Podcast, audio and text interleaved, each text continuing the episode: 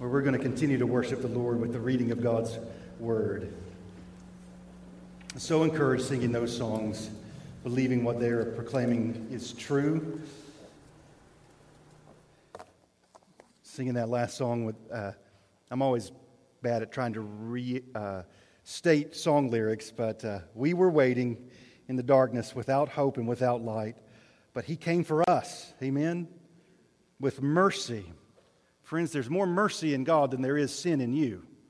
He's a merciful God.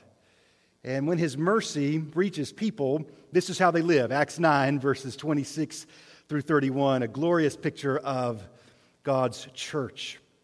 So when Saul, after his conversion, had come to Jerusalem, Acts 9 26, he attempted to join the disciples. They were all afraid of him, for they did not believe that he was a disciple. But Barnabas took him and brought him to the apostles and declared to them how on the road he had seen the Lord, who spoke to him, and how at Damascus he had preached boldly in the name of Jesus. So he went in and out among them at Jerusalem, preaching boldly in the name of the Lord. He spoke and disputed against the Hellenists, but they were seeking to kill him. And when the brothers learned this, they brought him down to Caesarea and sent him off to Tarsus. So the church throughout all Judea and Galilee and Samaria had peace and was being built up and walking in the fear of the Lord and in the comfort of the Holy Spirit. It multiplied. Pray with me to the Lord. Father, in Jesus' name, in Jesus' name, help us to clearly see from your word what a church should be. And then, Father, we pray that it wouldn't just be something we learn about, but it's what we would live in light of here at our local church. Pray this in Jesus' name. Amen. Well, any and everything that God creates and designs is counterfeited by the world, the flesh, and the devil. And the more important and precious that something is to the heart of God, the more uh, often it is counterfeited. And God is the one who establishes and designs the church. And so, what we want to do is, is learn together what a, a real spirit led church is the church that God joins. It doesn't matter how many people are members of a church if God is not one of them. And in Acts chapter 9, we get this awesome picture of the church. And we're learning seven marks of a spirit led church. Just to repeat what they are, we worked to make them all start with the letter B, just maybe that would make it a little more memorable or easy to, to remember, rather. And here are the seven marks. Just read them quickly. We get them right from here. First, we want to believe that the grace of God can transform anybody. Saul of Tarsus. In that time and place, the most unlikely person to be converted to Christ. If you ask the average person in Jerusalem, they say, man, uh, it would be Saul of Tarsus. He's trying to eradicate the church, but God's grace reached him. Second mark is we want to have Barnabas like initiative. That'll be what we focus on today. This whole um, thing turns in verse 27. Saul's left out, Barnabas brings him in. So, Barnabas like initiative and encouragement. And then a third marker of a spirit led church is they boldly proclaim Jesus. You can't be around this people without knowing their hope is, in fact, in Christ, crucified, resurrected, ascended, and coming again. Fourth marker, they come against the Hellenists, different culture, different language, different background, but break down cultural divides for the sake of Jesus. Fifth mark of a spirit led church is being persecuted for the sake of righteousness. Uh, this wasn't a group of people that found it comfortable to live in Jerusalem. In fact, many of them are going to be driven out of Jerusalem, starting here with Saul. Six, bravely sending missionaries out. Again, a mark of a spirit led church, not so much the number of people we gather together in one place at one time, but the number of people we send out to those who have not heard the gospel. And then seven, both walking in the fear of the Lord and the comfort of the Holy Spirit. Those are the descriptive terms in summary of verse 31. They sound contrary. How can you walk in fear and comfort at the same time? And again, what we take that to mean, I believe what it's getting at is we don't go to God and say, here's what we want to do in the church. No, we fear the Lord enough to say, we believe you've established what the church should do. Instead of saying, here's what we'll do, bless it, we say, what do you bless, we'll do it. And so now we take one of these markers each in turn. And this morning, message is simply entitled, Be a Barnabas. That second marker, Barnabas like initiative and encouragement. Friends, God loves his people. God loves his people. I, I know it's uh, simple to say, but I just wanted to rest on us this morning. God loves us. You, do you know that? He's full of love for you in Christ Jesus. So if you want to be like Christ, if God loves his people, you will love God's people. If the Lord Jesus Christ has a settled commitment to sacrificially seek the good of his people, if your heart is to become more like Jesus, you will be the same. I was doing a wedding about 10 years ago now, uh, outdoor wedding, and uh, we walked in, and uh, of course, we'd been through the rehearsal, and, and so the plan was a certain song was going to be playing, and as that song sort of reached its crescendo, the bride was going to walk down the aisle. So we're sitting out, or not sitting, we're standing outside, and it's a rather warm July afternoon, and I'm standing there. The groom's by me, the groomsmen are there, the bridesmaids are there. Song reaches its crescendo. No bride. Play the song again. Patiently wait. Maybe a little miscue. Continue to stand there. Crescendo. No bride. Play the song a third time still standing there. And I look over at the groomsman, trying to communicate without saying anything. I'm trying to read him, and this huge bead of sweat starts at his forehead and goes all the way down. Third time through the song, no bride. I begin to think to myself, what do you do? Do we go to the reception? What, what do we do? Food's all set up, everybody's there. And I am, as the song is going through the fourth cycle, saying to myself, here's what you do you stand forward and you just, I mean, everybody knows what's happening, and you just sort of wrap it up. And then we go on our way. And about that time, we, uh, I should have said, the bride was going to arrive in a horse drawn carriage. About that time, we hear, horse finally arrives. After the fact, we, were, we learned that never happened in rehearsal. The horse just wouldn't go. Try to go. Giddy up, giddy up. Maybe the horse knew something none of us did. I don't know. But finally, the bride arrives. Simple point. Simple point. No bride, no wedding. The church is the bride of Christ.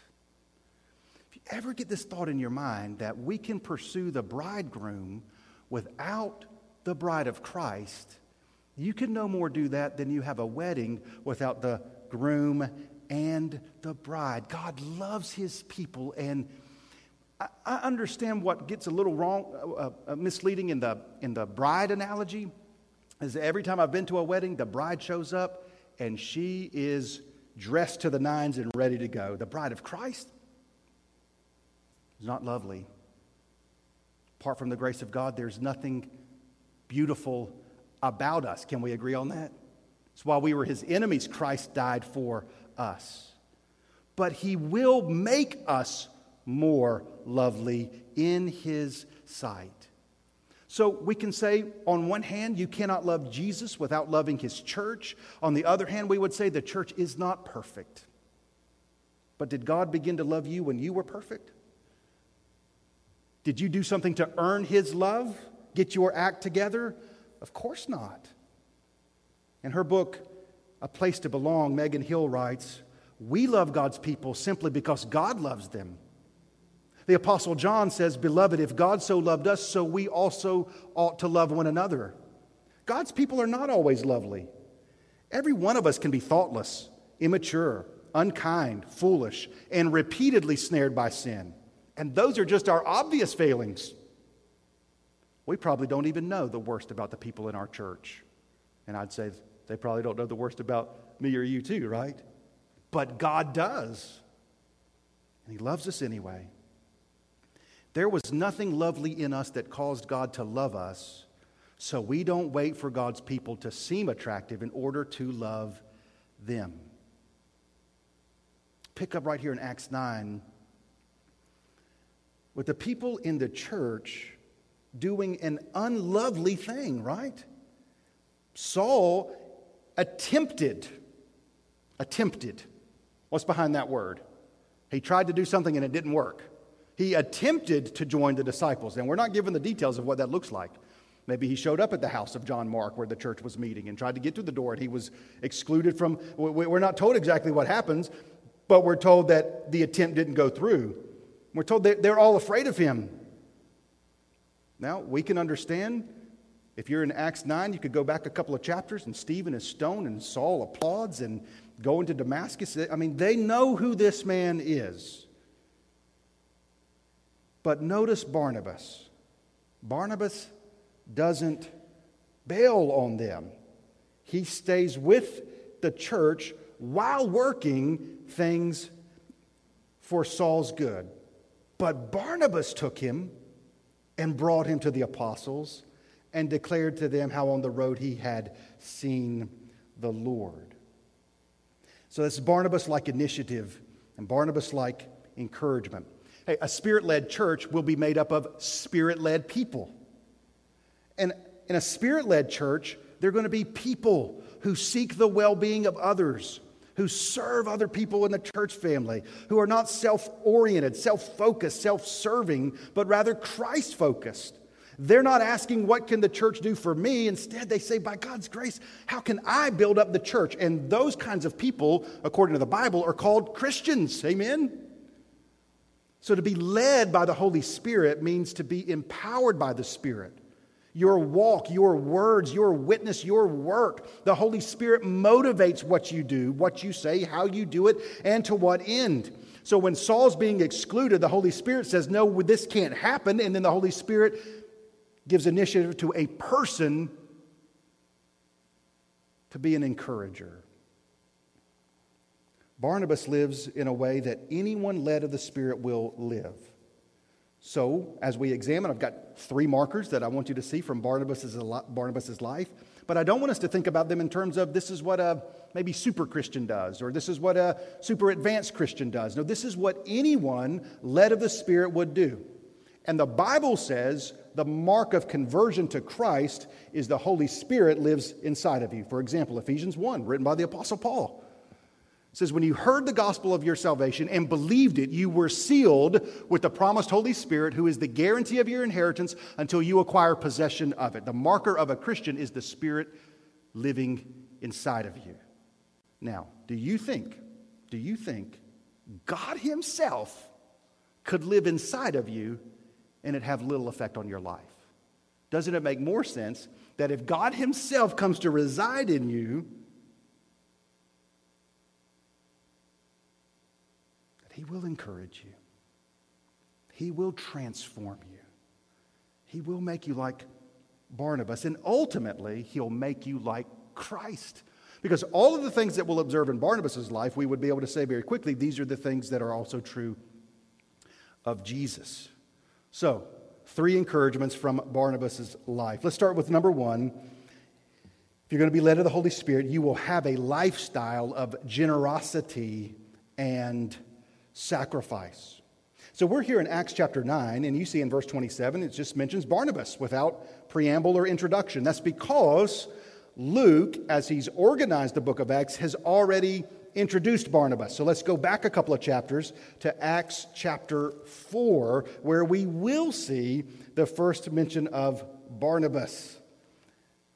Acts chapter 4, beginning in verse 32. Now, the full number of those who believed were of one heart and soul, and no one said that any of the things that belonged to him was his own, but they had everything in common. And with great power, the apostles were giving their testimony to the resurrection of the Lord Jesus, and great grace was upon them all. There was not a needy person among them.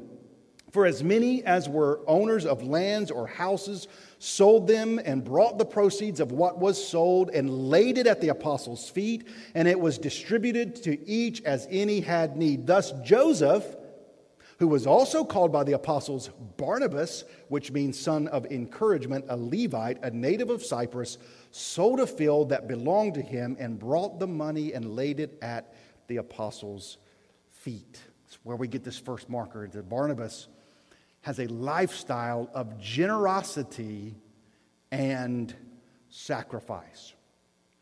Hey, if those who you gather to worship with gave you a nickname, what nickname would they give you? What would be your nickname? Here's what they, here's what they called Barnabas. He's Joseph, but they've renamed him Son of Encouragement. For apparently, wherever Barnabas went, people were encouraged. Now, Barnabas gives generously. We were told here that he sells some land and he takes what he gets and lays it at the apostles' feet. No strings attached. No, I'll give this money if you use it in this particular way. He's not like Ananias and Sapphira. Look at chapter 5, the very next passage. A man named Ananias with his wife Sapphira sold a piece of property and with his wife's knowledge kept back for himself some of the proceeds and brought only part of it and laid it at the apostles' feet. So Ananias and Sapphira they kind of want Barnabas' reputation without being Barnabas. That never ends well. It doesn't end well for them, and nor would it end well for me if attempting the same thing. Well, Barnabas has a lifestyle of generosity and sacrifice. So here's the really important question Why does he have a lifestyle of generosity and sacrifice? Can you find something in the, chapter, uh, the, the passage we just read that leads Barnabas to have generosity and sacrifice. See, when Barnabas gives, he doesn't just lay the money anywhere. We're told that he lays the money at the apostles' feet. And what were the apostles doing according to this passage? Verse 33 With great power, the apostles were giving their testimony to the resurrection of the Lord Jesus. And great grace was upon them all. See, Jesus was up out of the grave and it mattered to Barnabas.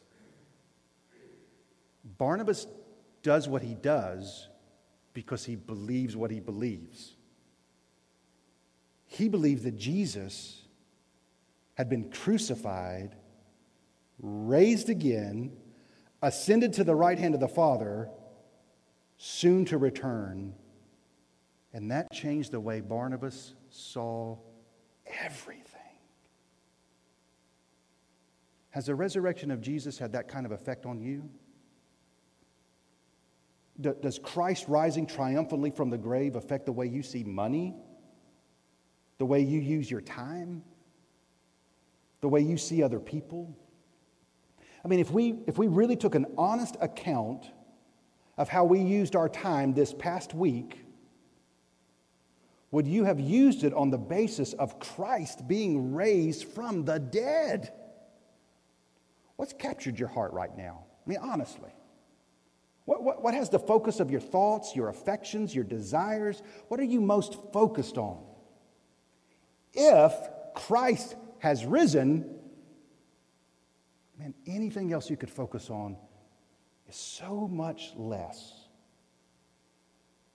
An important lesson we learn from Barnabas would be before you make any important decision in your life, ask, what does the resurrection of Jesus lead me to decide? Right? Barnabas approached life within the church on the basis of Jesus being raised from the dead. That's the starting point, friends. We start with him and what he has done, not with ourselves. Barnabas is the one person over here in Acts 9 who thinks to himself, apparently, hey, maybe Saul of Tarsus' life really has been changed. Why does he think that? Because he believes Jesus has been raised from the dead. And if Jesus has been raised from the dead, Saul of Tarsus, even Saul of Tarsus, can be transformed.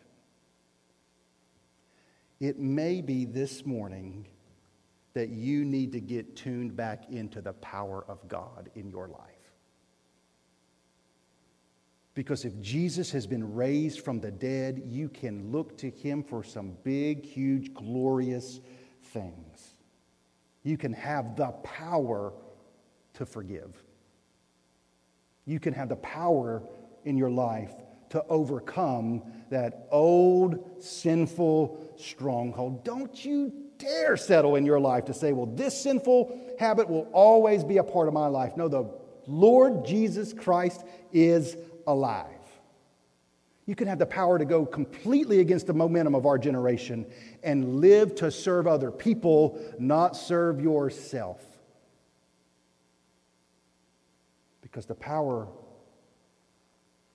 at work in you is the power of God displayed in the resurrection of Jesus. So, what's a piece of land?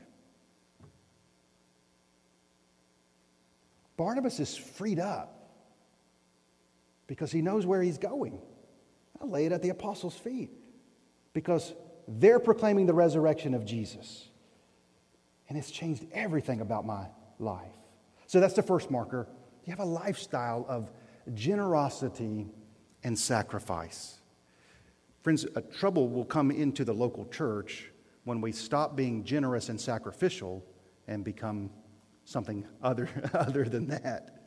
Number two, two, a second marker I find here in Barnabas' life is he takes the initiative. He takes the initiative to encourage others. Hey, are you entering the room this morning encouraged or discouraged? Both are powerful forces in the lives of people, are they not? I mean, discouragement, discouragement is one of the mightiest weapons of the enemy. I mean, you get a person discouraged, and it's pretty uh, uh, well, there's no limits to what might happen in their life if they're discouraged, what they might do. But encouragement, likewise, especially encouragement from the Lord, is a powerful influence. Hey, can we agree on this? If it weren't for the Lord, I'd have given up a long time ago. Anybody, anybody else feel like that? I mean, if not for Christ, I'd have thrown in the towel a long time ago. I'd have thrown the towel on in my life, about my life. I'd have thrown the towel in about my church. I'd have thrown the towel in about the world. Easy to get discouraged. But Barnabas, Barnabas takes the initiative. Hey, uh, nobody has a neutral influence on the lives of others. I mean, your life right now is either encouraging others or discouraging others. And the truth of the matter is, the influence you have is by and large the state of your own soul. If you're discouraged, you'll be a discourager. but if you're encouraged in the Lord, you'll be an encourager. And Barnabas is an encourager, isn't he? An encourager is sort of the opposite of being a critic, right? Critics see what's wrong and point it out. And then that's the end of their job, right? Encouragers are not going through life with rose colored glasses, but they are going through life with Christ conforming lenses. And they also can see what's wrong, but instead of just pointing it out, an encourager seeks to help. Isn't that simply what Barnabas does in this passage? They're leaving Saul out. Barnabas takes him and brings him to the apostles. Now, why do the apostles listen to Barnabas? Because of his proven track record, right? This has been helpful in my life, and so I pass it on to you. Man, uh, uh, if you follow Christ in this world, you'll be criticized. Be criticized. Words hurt, don't they? Emails can hurt, can't they? So, what do you do? Well, one of the things that I'm trying to practice in my life is always trace the source of criticism. Just see, is this of the Lord? Now, let the word of Christ dwell in you richly, teaching and admonishing one another. So we all do need correction. But it's always helpful to say, what is the source of this? Is it criticism or is it correction? Do you know what I mean?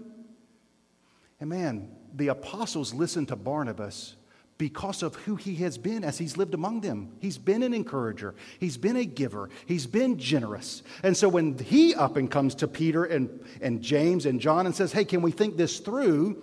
They're quick to receive his counsel because it's from the Lord. Does that make sense, right? Another way of viewing it is when someone gives you counsel, do you see the seven markers of a spirit led church in their life? Do you see them boldly proclaiming Jesus?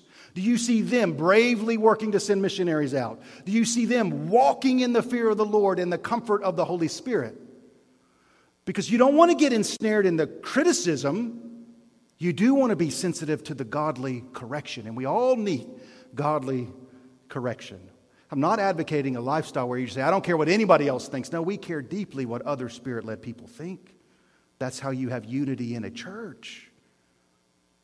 Illustration suppose you're out hiking uh, on the Appalachian Trail or something like that, and you're with a group of eight people. You're going to stop for the night and you're going to make camp.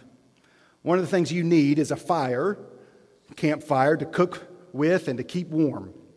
Now, there is a right way to build a campfire so that it actually starts and it's also safe. So, what would an encourager do when it's time to build the campfire?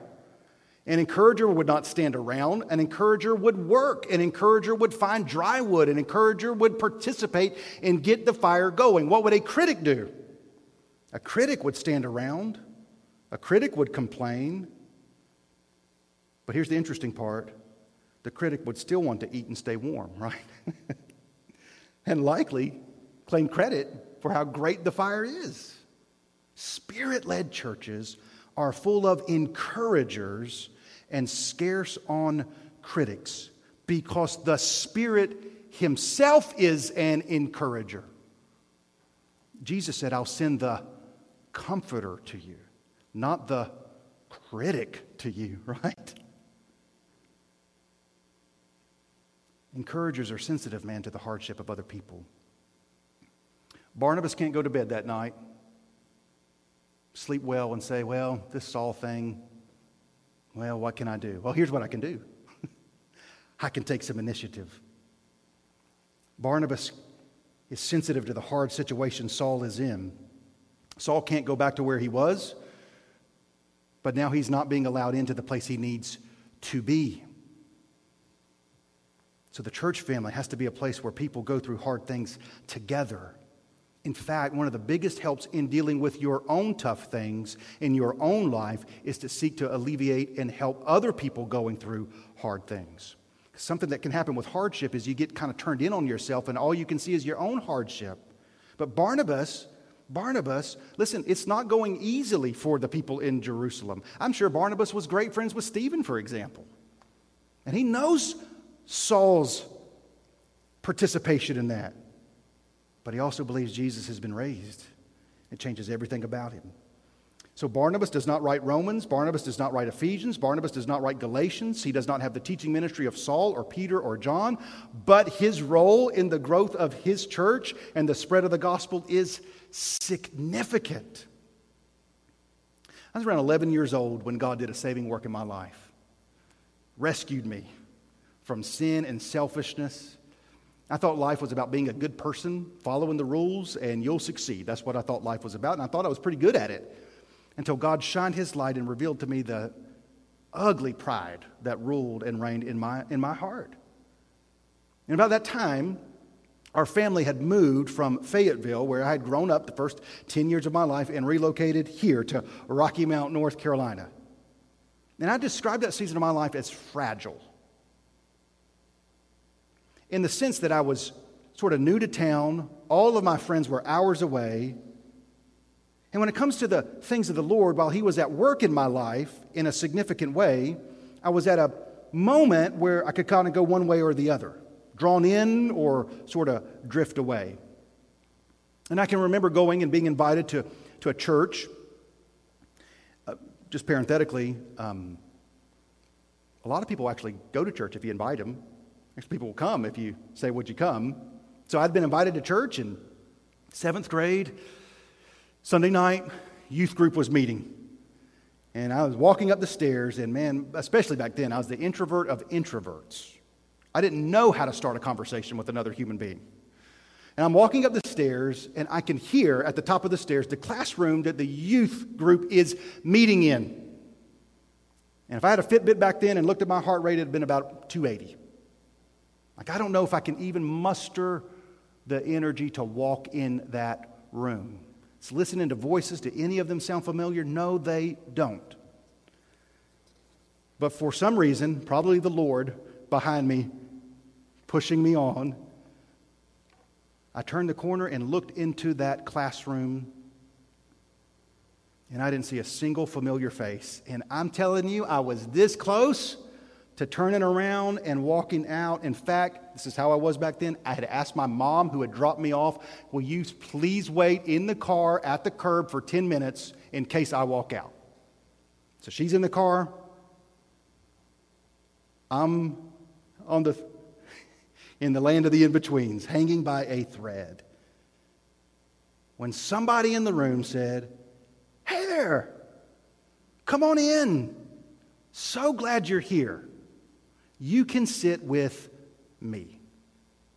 Someone who took initiative, who clearly already had friends in the room, but who saw me, and I can stand here remembering the rush of relief when someone took the time to welcome me in. I married her 10 years later. Not saying that happens in all the situations, but, but listen to me. I can look back and say that moment changed my life. Because while I am thankful that on that night I met Julie, that became the place where I really met Jesus. You can meet Jesus among a people who have Holy Spirit initiative. Because where does that come from? We sang it. When we were lost in darkness without hope, He came running with mercy in His eyes. We take initiative because we follow a king who took the initiative. And if Jesus is up out of the tomb, you've been freed up to be an encourager. You really have a place people can be welcomed into. You really do have a Savior who loved you sacrificially so you don't have to just drift along in the world looking for approval or meaning or how to handle hardships anymore. You have Christ. So He will keep you in perfect peace when your mind is stayed on Him. Trust in the Lord forever. He is an everlasting rock. So you're freed up to not, care. hey, is this a rock that I can trust? Is this a relationship I can trust? Can I go there? And, no, no, I've got it. And I want to join with other people who do too. And that is what the church is. Third marker from Barnabas is you have a personal stake in the life and health of your church. Personal stake. It matters to you. Well, if encouragers are the opposite of critics, in this marker of Barnabas, we see another mindset that cannot exist in the church of the Lord Jesus Christ. And that is a mindset that we are conditioned from the day we're born to adopt in this culture, and that's the mindset of a what I'll call a consumer. I'll just use this illustration. Anybody remember Blockbuster video? Little blue membership card, right? In the late 80s, Blockbuster came along, and we just thought it was the greatest thing ever because up to that point, if you wanted to see a movie, you had to go to the theater to see it. But now Blockbuster has created such a situation that, hey, if you missed it at the theater or you saw it in the theater and you want to send it again, you can go to their store and you can rent their VHS and you can take it home and you can watch it in the comfort of your own home. And it was awesome. But if you weren't kind and did not rewind, charge. Or if you had to have the movie back, you rented it on Friday, it had to be back on Sunday, but it's now Tuesday, and you say, wait, we didn't get late fee and that stuff sort of starts to add up. And then Hollywood video came along. Now you got options. I'm going to go to Blockbuster. Oh, got the late fee. Guess what I could do? Let's just head down Highway 301 and stop over at the Hollywood video because I don't have such a late fee there. And I'm also a member there.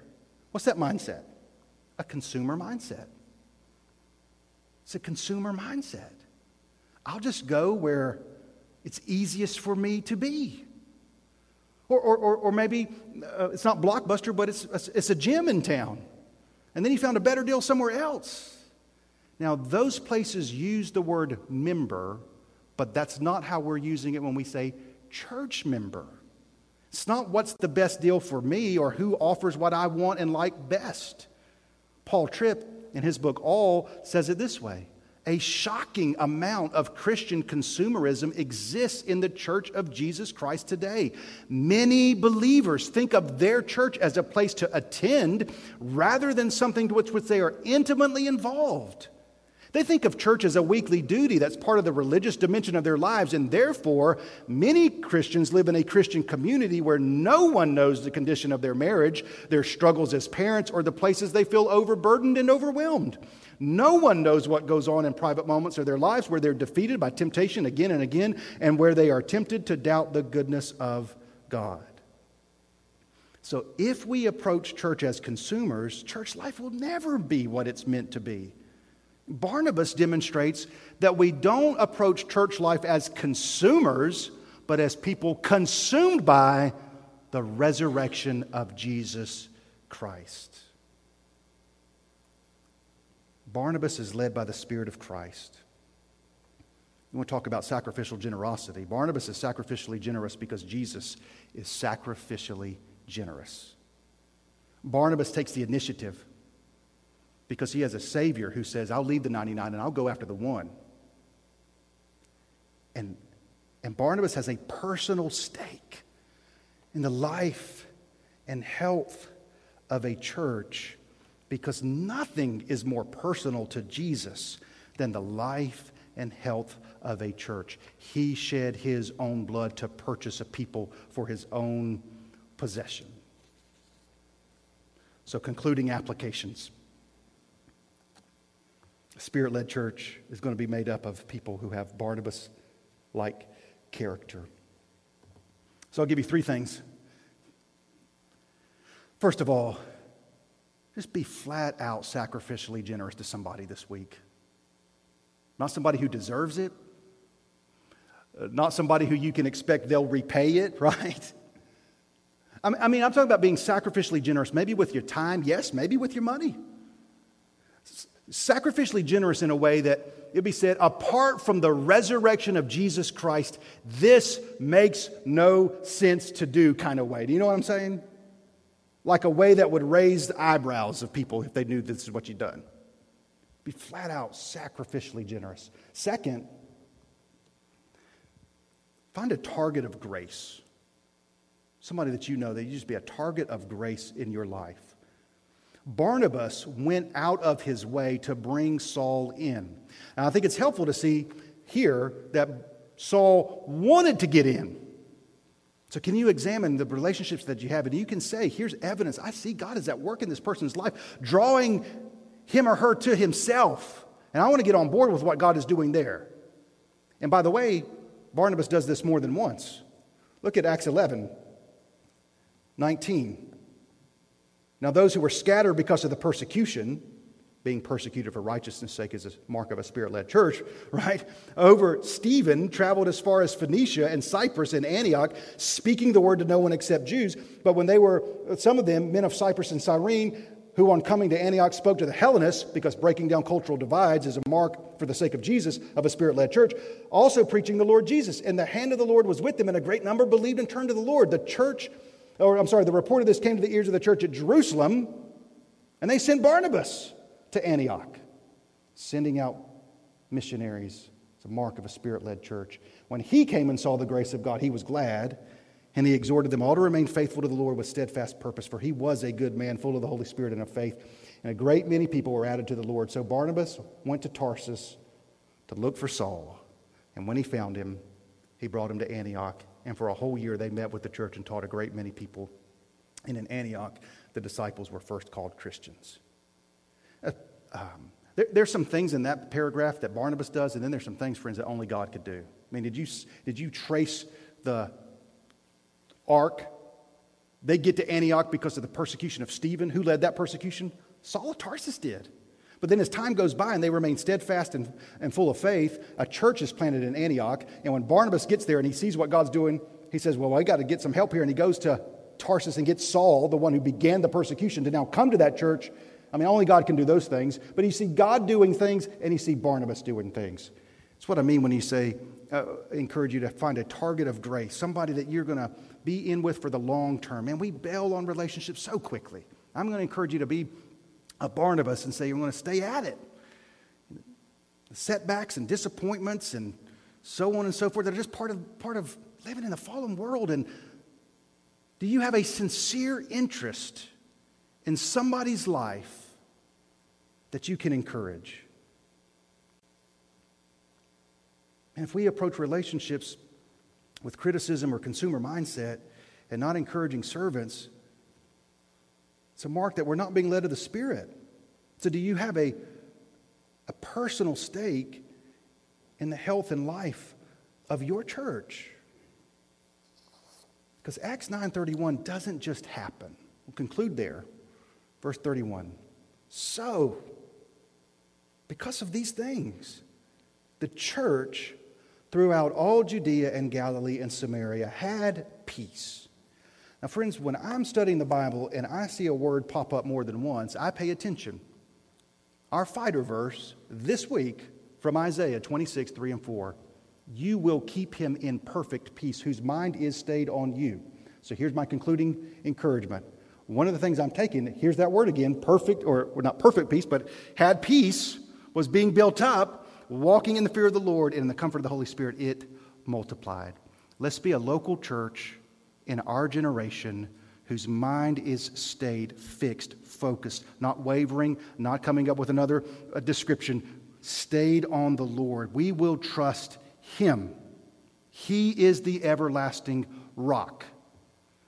And when Peter says, You are the Christ, the Lord said, Upon this rock, I will build my church. I believe the promises of God. Let's not forsake them. Let's trust that this is what a spirit led church would be. So, therefore, this is the description that ought to be true of your very own life. Let's stand together and we're going to pray together. And we will turn our eyes upon Jesus and by God's grace look at his glorious grace for us.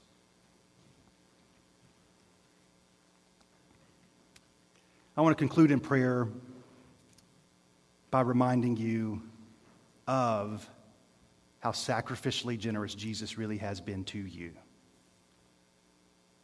Crucified in your place, loved you before you loved him, came after you before you took the first step towards him.